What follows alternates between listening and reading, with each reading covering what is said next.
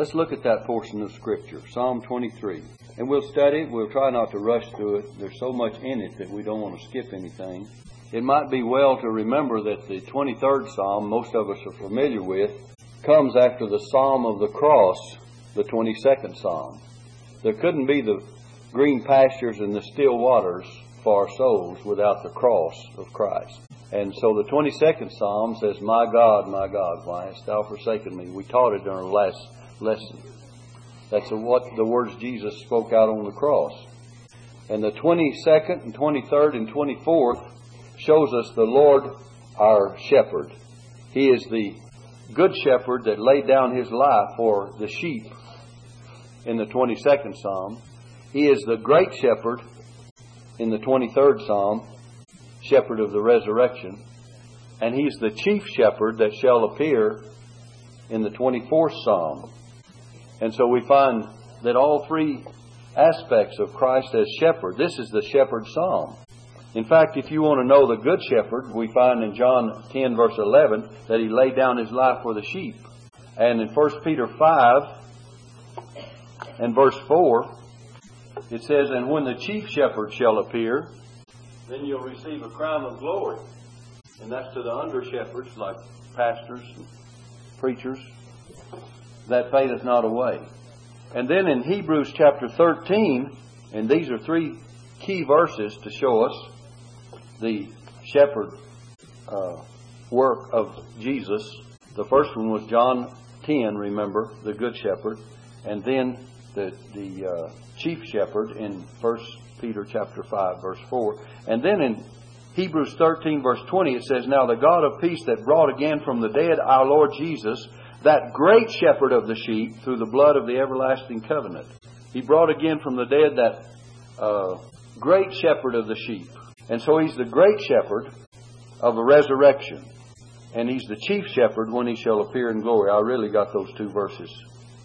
Vice versa, they should go in the opposite uh, relationship because he's the great shepherd of the resurrection. The chief shepherd as he comes in glory. 1 Peter 5 verse 4. So you have all three of these aspects. But let's look at the 23rd Psalm and we'll deal with it as we see. It says, The Lord is my shepherd, I shall not want. Notice what the psalmist said here. He says, The Lord is my shepherd. He didn't say, if, if so, or I hope so, or maybe he is. But he said, The Lord is my shepherd. And the Lord needs to be a personal, this is a personal relationship. So whatever he is to the rest of the world, that may be well and good. He may be other people's shepherd, but he is my shepherd. And you see, salvation is personal, and our leadership, our uh, uh, following the Lord and Him being our shepherd as we follow Him, is personal too. And everyone's not the same. We talked to a young man this afternoon, and he said that he, Randy asked him if he's accepted the Lord. Yes, way back when he was a boy, but he didn't remember a whole lot about it. Well, you know, that's personal, but he, he is a Christian. He's saved.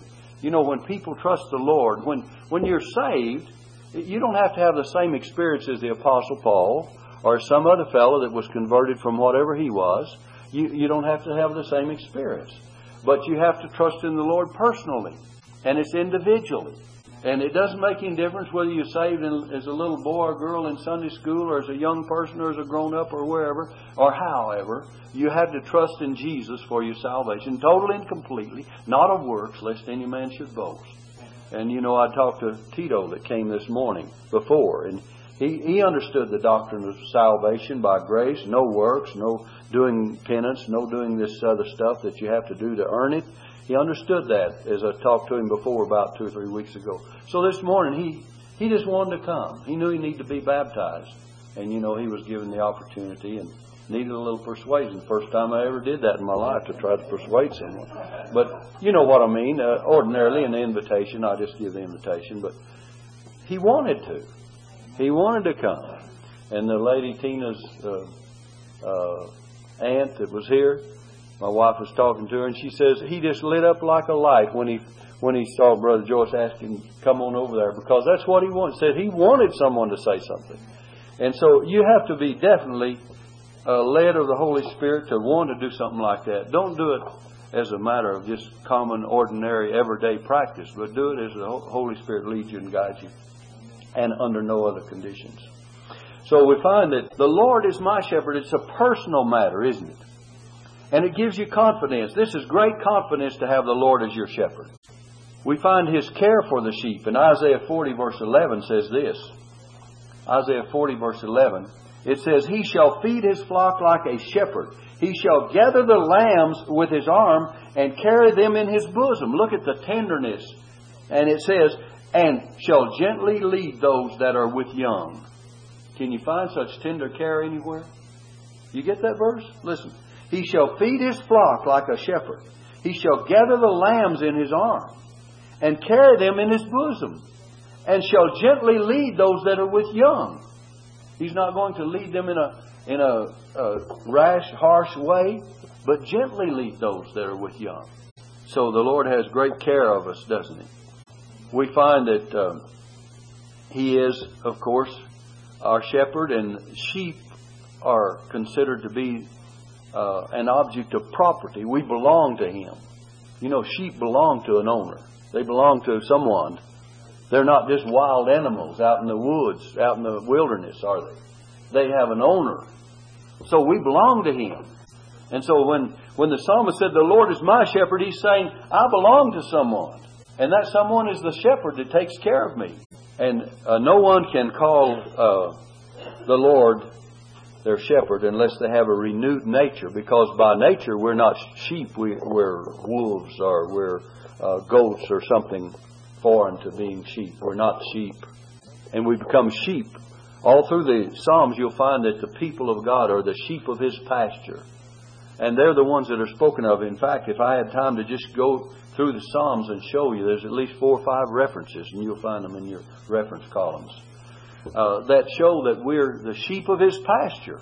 His people are the sheep of His pasture. So the people are compared to sheep. And so if we have a renewed nature, the Lord is my shepherd. He says, I shall not want. I shall not want. Others may want, but I shall not want. Someone says, well, we need so many things. Yes, but whatever we have, we shall not want. It'll be sufficient.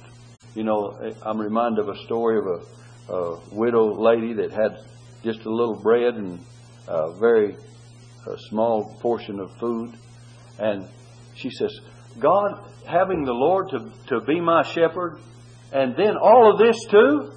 You know, and people that have great spreads of food, sometimes they don't even think anything about it. But the people that have a little bit with God's blessings, they consider it a great deal. I can remember I was always thankful to have any kind of food on the table that was, uh, uh, you know, of the meanest nature, so to speak. Just whatever fare that we had was good because God had provided it. And uh, if we learn to accept what God has given us and not always be discontented with it, let's learn that God shall take care of us, as the song goes. God will take care of you. I shall not want for temporal things. For temporal things.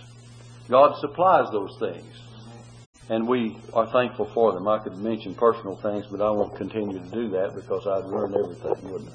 If I did. Because blessings have come to Randy and I both today that we dare not speak of. I mean, if we told everybody what what all the Lord does for us at every moment, well, you, that's all you'd hear, and you wouldn't hear the message. But anyway, the Lord does take care of us. The Lord is my shepherd; I shall not want. It says, He maketh me to lie down in green pastures. You lie down, I shall not want for rest, because when you lie down, you find rest in green pastures. In the green pastures, pastures furnish the food, green pastures for sheep. That's something else, isn't it? To have a lot of green grass to, for them to eat on and to, to satisfy them, their hunger. And every Christian has the green pastures of God's Word. I mean, we feed upon God's Word, and it's like green pastures. All of His promises, all the doctrines of grace, all the truths of the Bible, all the many things that He's given to us in accordance to His Word, they're like green pastures and they're sufficient. And it's sad when God's people become discontented with all the pastures that He's given us to feed upon. It's kind of like the children of Israel of old when God was giving them manna from heaven, you know, and they begin to murmur and they said, Our soul loatheth this light bread, this manna from heaven. So the Lord sent fiery serpents among them. and they were bitten, and they they had a plague of, of a sentence of death. Everyone that was bitten by these serpents were were under the sentence of death. They were dying by numbers. And God told Moses, He says, raise up a serpent of brass, put it on a pole, and everyone that looks and beholds, looks upon that serpent, shall live. They'll be stayed from that plague. And just as uh, Moses lifted up the serpent in the wilderness for their physical safety and uh, delivered them from the sentence of death, the Bible says, Jesus said, As Moses lifted up the serpent in the wilderness, even so must the Son of Man be lifted up, that whosoever believeth in him, looks upon him in faith. That's what Moses was telling the children of Israel. Whosoever looks upon him in faith, saying, This is the, the, the one that has borne my, uh, my judgment and is the sacrifice for my sins, shall not perish but have eternal life. And so that's, that's the picture of salvation for every believer. So, He maketh me to lie down in green pastures. There are green pastures of His Word, and we have rest. Matthew 11, verse 28, Jesus said, Come unto me, all ye that labor and are heavy laden, and I will give you rest. I will give you rest. And then He says, Take my yoke upon you and learn of me, for I am meek and lowly in heart, and ye shall find rest unto your souls. For my yoke is easy and my burden is light. So he maketh me to lie down in green pastures. He leadeth me beside the still waters. It says, uh, waters of quietness, still waters. In other words, there's not only rest. It, you could use that first verse where it says, I shall not want for everything we're about to say. I shall not want for rest because he makes me to lie down in green pastures. And I shall not rest uh, or not want for peace because he leadeth me beside the still waters, peaceful waters, still waters, the influences and graces of the Holy Spirit. Uh, the Bible tells us that God will speak peace. Uh, I believe that's Psalm 85. If you want to turn Psalm 85 quickly, and verse uh, 6, no, verse uh, 8, it says, I will hear what God the Lord will speak. Now, what's God going to speak? Listen. I will hear what God the Lord will speak, for he will speak peace unto his people and to his saints. But let them not turn again to folly. Where does peace come from? When God speaks it, you have the peace. In John 14 and verse 27, Jesus says, Peace I leave with you. My peace I give unto you, not as the world giveth, give I unto you. Let not your heart be troubled, neither let it be afraid. So Jesus promises us peace. He, he leaves us a legacy of peace. He says, Peace I leave with you, my peace I give unto you. Not as the world giveth, give I unto you. And then he says, Let not your heart be troubled, neither let it be afraid. Why, why are we always troubled and afraid when the Lord says, I'm going to speak peace to you, and I promised it. He maketh me to lie down green pastures, He leadeth me beside the still waters. That's peace. And then he restoreth my soul in verse 3. Hold your place in Psalm 23. He restoreth my soul. Our soul needs restoration. And I shall not want for restoration because he restoreth my soul. When our soul is dry and, and uh, in the desert, when we feel like that we're in the desert and wilderness of this world, or in the wilderness of troubles and trials, he brings restoration and refreshment. He restoreth my soul. I love that restoration that God gives. By the way, God is a restorer. In Joel 2.25, it tells how He will restore that which was eaten by the uh, devouring uh, locust and etc. In Galatians 6.1, the Bible says, Brethren, if a man be ta- overtaken in a fault, ye which are a spiritual, restore such a one. Restore such a one. In the spirit of meekness, considering thyself, lest thou also be tempted.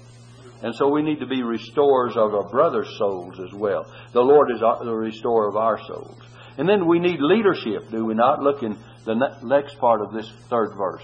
It says, He leadeth me in the paths of righteousness for His name's sake. He leadeth me. I shall not want for leadership. I shall not want for rest, verse 2. I shall not want for peace, verse 2. I shall not want for restoration, verse 3. I shall not want for leadership, verse 3. All of us need leadership. Everything really stands and falls upon leadership.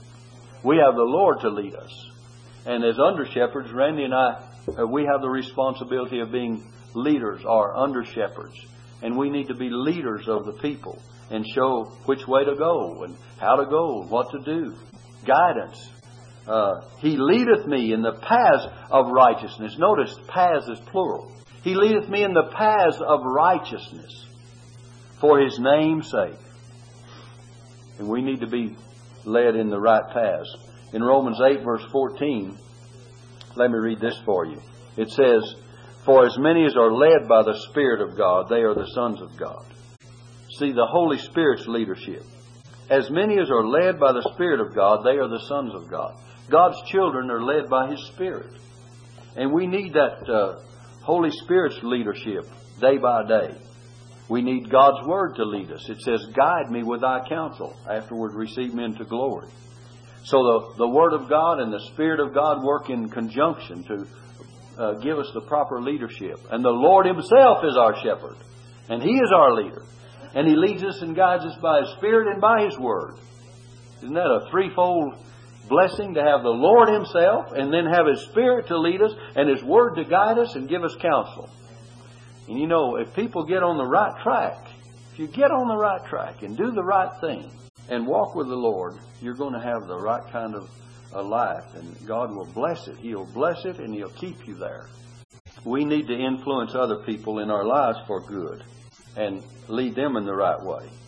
And people are easily led. You remember when Peter said uh, after the resurrection, says, "I'll go a fishing." They said, "We're going with you." They says, "We also go with thee." If Peter says, I'm going to the temple and pray, they'd said, we go with thee." But when he said, I'm going fishing, they said, we're going too.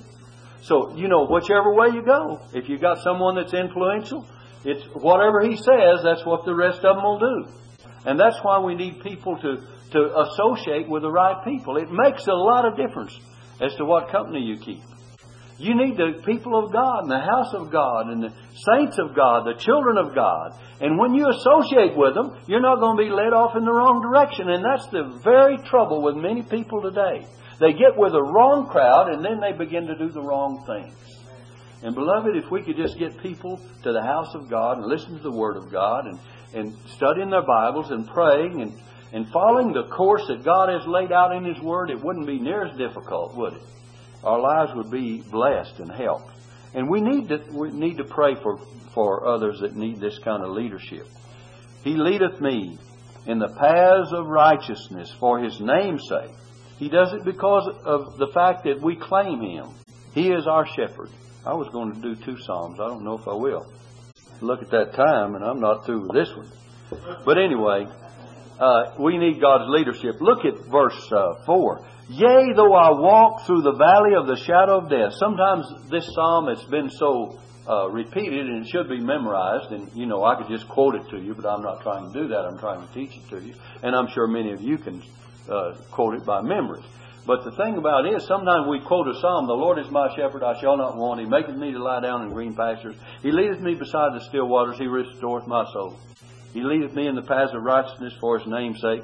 And then it says, uh, Yea, though uh, I walk through the valley of the shadow of death, I will fear no evil, for thou art with me, thy rod and thy staff, they comfort me. Thou preparest a table before me in the presence of mine enemies. Thou anointest my head with oil, my cup runneth over. Surely goodness and mercy shall follow me all the days of my life, and I will dwell in the house of the Lord forever. Well, listen, you quote that and then say, well, what was there? But if you teach it and you look into God's Word, you'll find that it has a lot more meat there than you think about.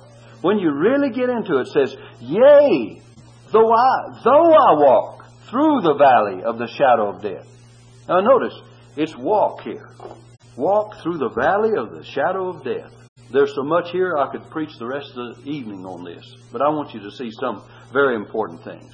First of all, when we go through that valley of the shadow of death, there is really life because no one that's walking through there you don't walk if you're dead. You walk. This is activity, right? Life and activity and consciousness. Consciousness. Though, though we walk through the valley of the shadow of death. Notice that there's a shadow there. And someone has said that where there's a shadow, there must be, it has to be a light. You can't have a shadow without a light. And by the way, uh, the word means shade or illusion. It's not an actual fact. Sh- A shadow is just a shade or an illusion of it's a it's a image of you maybe on the wall. I remember my mother used to put her fingers like this and make a rabbit. Have you ever seen them do that? She could make that perfect, and it was just beautiful. I mean, it just looked really like a rabbit on the shadow on the wall.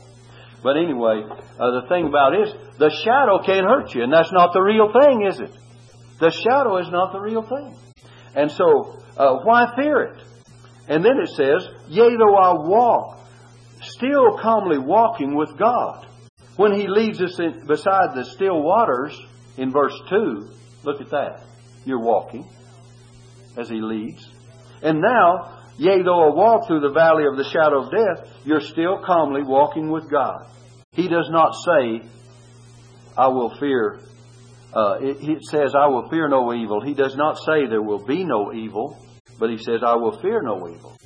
Now then, there is going to be evil, but he says, I will fear no evil. You know, the worst of all evils of life, the worst of all of them exist only in our own imagination. We always imagine things to be far worse than they really are. You know, today is today. Uh, tomorrow's a new day. The sun will come up. We'll have a new day before us. And you know, the troubles of today and tomorrow and the next day will finally go into the, into the rear of things and into the past. And there'll be new things and new hope and new life. And it all is, it's all because of God. It says, Yea, though I walk through the valley of the shadow of death, I will fear no evil. There is plenty of evil. We must face up to the fact. But we should not fear it. He's, and why? For thou art with me. That means you have a companion in walk. You have a great courage to walk through the valley of the shadow of death because you have a divine companion, for thou art with me. God is with us in the hour of death as well as in life. We're going to find that God's grace is sufficient in life God's grace is sufficient in the hour of sin. When we were sinners, He saved us. God's grace was sufficient in the hour of trials. When the trials came, His grace was sufficient. And He, he saw us through the trials, and He does, and He will. God's grace is sufficient in the hour of suffering. When we suffer, it, you know, the Bible says uh, weeping or darkness, weeping may endure for a night, or sorrow through the night, but He says joy cometh in the morning. Amen. Have you ever noticed in the hospital the night gets when you when you're lying in the hospital and you've been sick or operation, surgery, whatever. The night seems so long, and the first thing you know, when morning comes, everything takes on a new life. It doesn't mean all the suffering's gone. It doesn't mean all the pain's gone. It's just a new day, and things look a little different as it comes through that dark night. And that's the way the things of God are. There's always a brighter side than we look at. There's always more hope than we might think of. Yea, though I walk through the valley of the shadow of death, I will fear no evil, for thou art with me. When we have a constant companion, uh, this means fellowship with God. You know, fellowship is one thing that, that we have with the Lord. And when we have fellowship with the Lord, it says truly our fellowship was with the Father and with His Son, Jesus Christ. That's what John tells us in the book of First John. And then he says, uh, uh, I will feel no evil, for thou art with me. Thy rod and thy staff, they comfort me. Thy rod and thy staff. The rod of protection and correction. It will protect us, the rod. Remember, and it will correct us as well. Uh, remember, Paul said to the Corinthians in 1 Corinthians 4, verse 20, 21, he says, Shall I come unto you with a rod? Paul says, Shall I come unto you with a rod? They needed some chastening. But he wanted to come to them with the message and with love and with grace. But he, he says, you know, it might be necessary that I come for your correction. And then the rod signifies protection as well. The rod would run off any enemies or any problems, any uh, thing that would face the sheep or anything that would come against the sheep, chase them away. Taken in the hand of the good shepherd. And then the staff, thy rod and thy staff they comfort me. Thy staff is for help. Hebrews 11, verse 21. Let me read this for you. Hebrews 11, verse 21.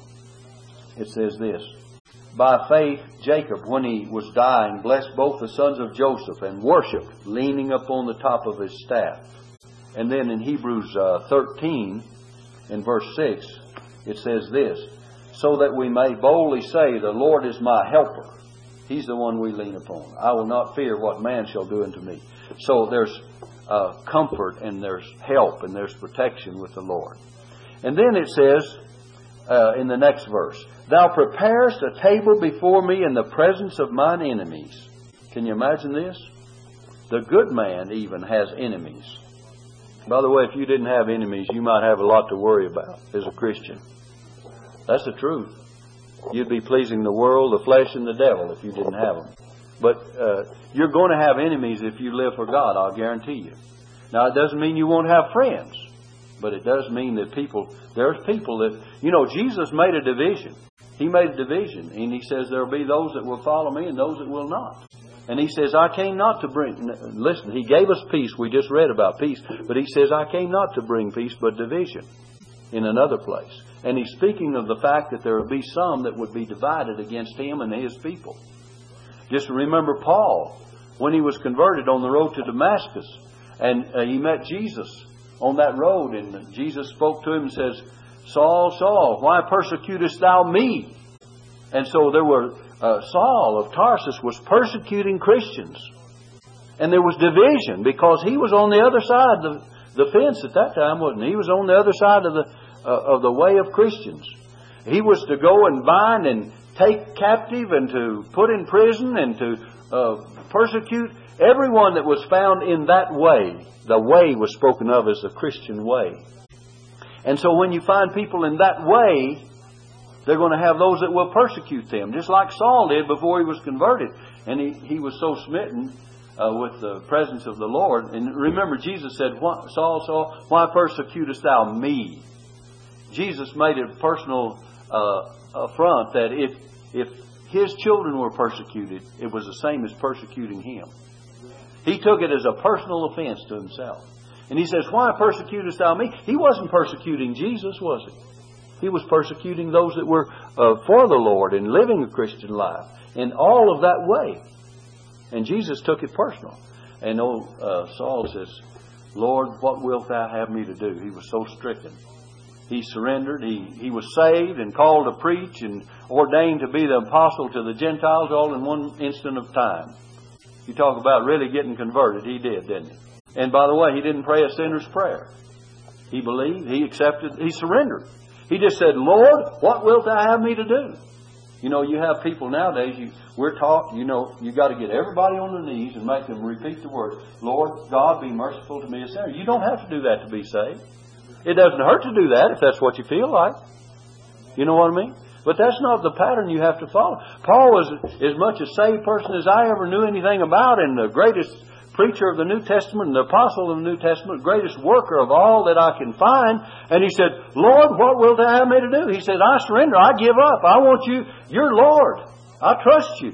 You're my Savior, and I, I want to be your servant. And can I be an apostle? He didn't even have to say that. God had already chosen him to be an apostle. And Paul says later on, he says, God who separated me from my mother's womb and called me by his grace to reveal his Son in me, that I might preach among the Gentiles. Listen, it's all of God, isn't it? You don't take it by just patterns here and there and say it has to be this way and that way. That's why we tried to make it personal at the beginning. The Lord is my shepherd, I shall not want. You know, I can't tell you the moment, the instant, the, the minute that I was saved. A lot of people can. They can tell you exactly when they, they were saved, but I can't tell you that. I was a little boy going to Sunday school up here in First Baptist Church, and it was right this side of the circle, uh, right in the middle of that circle, above the post office, and it, it faced the mountain, a big old board and bat building, tabernacle. It was called the Baptist Tabernacle, first one that ever in Ruidoso, and it faced up to Mount Baldy. We used to call it Mount Baldy instead of Sierra Blanca, and that was the way we grew up as children. But anyway, big old uh, wooden front steps. And go up in there, and big old board floor, and you tromp around in there and Sunday school kids and had a daily vacation Bible school and I was probably four or five years old and the other kids were uh, told they need to believe on Jesus, trust Him as Savior. And I, I agreed with the rest of them. I thought, well, this is the best thing for me to do, and I felt it in my heart. I didn't know what was happening. Still don't. I still couldn't tell you much about it. All I know is that later uh, that we was all supposed to go over to Tularosa and be baptized in a swimming pool over there. Mother said, "You're too little, you can't go." Well, she always regretted it, but uh, nevertheless, finally, when my wife and I were married and we joined the First Baptist Church down at Ruidoso Downs, we were baptized. Went over to Alamogordo and were baptized. Had the bar baptistry then, even from Ruidoso Downs. But anyway, to make a long story short, we don't have to follow everyone's pattern. We don't have to follow everyone's pattern. And it'd be good for us to learn some of these things as we go along the way. It says, Thou preparest a table before me in the presence of mine enemies. And it says, uh, Thou anointest my head with oil, my cup runneth over. Look at this. Every Christian is a priest, but he cannot execute his priestly office without unction. Thou anointest my head with oil, and my cup runneth over. Every Christian needs the unction and anointing of God's Holy Spirit. The Bible tells us that we're all priests in our own right in the New Testament. Peter says you're a kingdom of priests. You're a priestly family, a chosen generation, a holy nation, a royal priesthood. And he tells us as believers, he says believers are that. But we need divine unction or Holy Spirit's anointing to exercise the office of priest of our priesthood. Thou anointest my head with oil. In other words, the oil represents the anointing of the Holy Spirit. And it says, And my cup runneth over all the blessings of God. Rich blessings. New grace from on high. Many blessings. You know, God uh, gives us all the blessings and necessities of life. My God shall supply all your need according to his riches and glory. And it says, My cup runneth over. That's uh, all the joy that we can enjoy. We have great joy. Uh, in Hebrews 1, verse 9, let me give you this. I quote it to you, but let's just read it. Thou hast loved righteousness and hated iniquity, speaking of the Lord Himself. Therefore, God, even thy God, hath anointed thee. Now listen, with the oil of gladness. The oil symbolic of the Holy Spirit of gladness. That signifies joy above thy fellows. You see? Thou, and now back to our psalm. Thou anointest my head with oil, my cup runneth over. So we have the oil of gladness giving us the blessings of God and joy. 1 Peter 1 verse 8. Let me read this for you. 1 Peter chapter 1 and verse 8. I want you to notice what this says. Let's read verse 7 first, and then we'll read verse 8.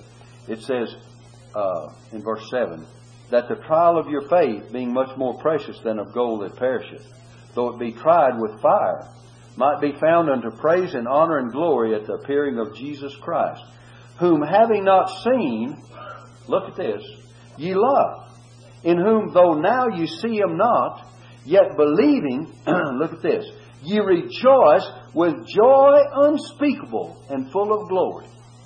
Isn't that something? That through the midst of trials, though if need be, verse 6, and that the trial of your faith is more precious than gold that perishes in verse 7, might be found to praise Him at the coming of Christ, verse 7, and it says, whom having not seen, ye love, in verse 8 now.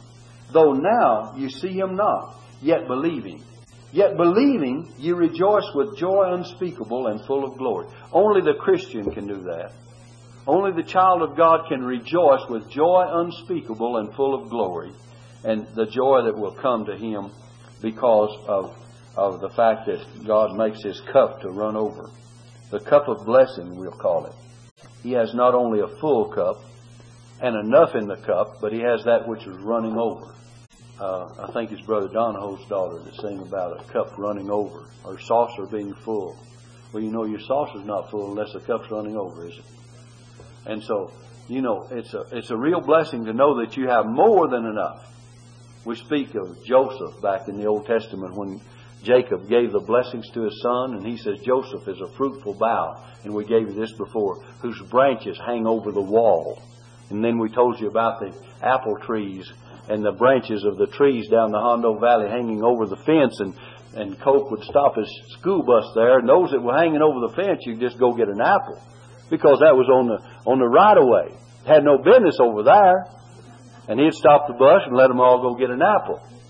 If those guys had want their orchard to be in the fence, they cut the limbs off, say nothing on this side of the fence is yours, but all that hangs over the wall belongs to anybody that passes by. Just get you an apple as you go by. Someone says that's stealing. I don't think so. You know, in the in the uh, I don't think so. You see, God, you know, God made provisions. If you look back in the Old Testament, if you remember, Ruth was told to glean in someone's field, the corners. It was to be left for the stranger, the widow and the stranger and the orphans. It was to be left for them. You, you were not to cut the corners of your field. You leave them go. And that was for them. In fact, Boaz, typical of Christ, was so gracious that he says, uh, let some handful on purpose fall for Ruth He says, not only let her glean where she has a right to do under the law, but give her some extra blessings and let handfuls on purpose fall for her. So God is so gracious, He says, I'm not going to only give you that which you have a right to, but I'm going to give you some extras along the way. Isn't that great? You know God's great and His Word is great, isn't it? His Word gives us all this instruction if we'll look into it. Now I want you to notice, and our time is getting away, I was going to teach both these Psalms. Look at verse 6. It says, Surely goodness and mercy shall follow me all the days of my life. Goodness and mercy. We have need of mercy. The Bible tells us in the Hebrews chapter 4 verse 16 that we should come boldly to the throne of grace that we may obtain mercy and find grace to help in time of need. It tells us that seeing that we have a, a great high priest on the right hand of God, Jesus, the Son of God, he says, We have not an high priest which cannot be touched with the feeling of our infirmities. So if we have not an high priest which cannot be touched, that's stated in the negative, we have a high priest who can be touched with the feeling of our infirmities. He's stated in the negative to show us we have not one who cannot be touched, but we have one who can be touched with the feeling of our infirmities. And it says, Therefore, therefore, since Jesus can be touched and is approachable, Therefore, let us come boldly to the throne of grace, unto the throne of grace, that we may obtain mercy and find grace to help in time of need. And so the Christian has a right to come in, not just wondering if God will hear and saying, Well, I don't know if God wants me to come or not. You, that's not the right attitude. He says, Come boldly, because He's given you the invitation. He says that He can be touched by your infirmities, your needs, your feelings. He says He was in all points tempted like as we are, yet without sin. He's overcome, and he says, I'm going to help you to overcome. And so he says, Come boldly, that we may obtain, uh, may find mercy and have uh, mercy and grace to help in time of need. So let's look at this back in our psalm now. Surely goodness and mercy shall follow me. Now then, we follow the shepherd as sheep, but goodness and mercy follow us. I mean, we have the Lord before us leading us, and we have goodness and mercy coming behind us. Someone has said it's like two watchdogs, two little watchdogs, goodness and mercy, and they'll follow us all the days of our life. Isn't it good to have goodness and mercy following along, taking care of you all the days of your life? That's what we have. God's people do not realize that they have someone going before, but they all have also have someone behind to protect like the children of Israel. Remember the pillar of cloud and fire? It went before them and led them by day and by night. The pillar of cloud by day to protect them from the sun. The pillar of fire by night to give them light, to show the way.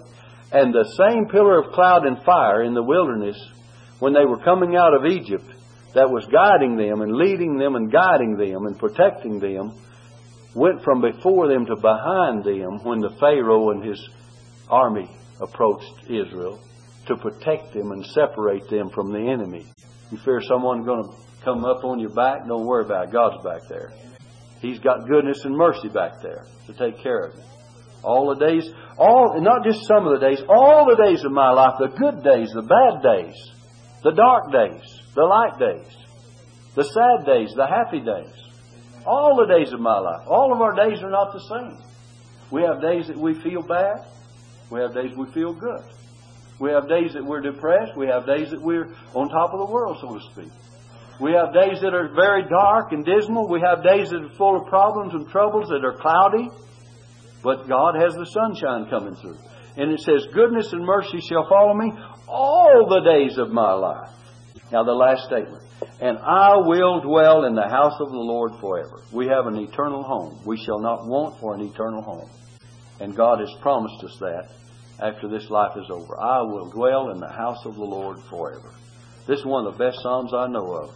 Only six verses, but it's a good Psalm. And I was, I'm not going to attempt to get into that 24th. Our time is gone. Thank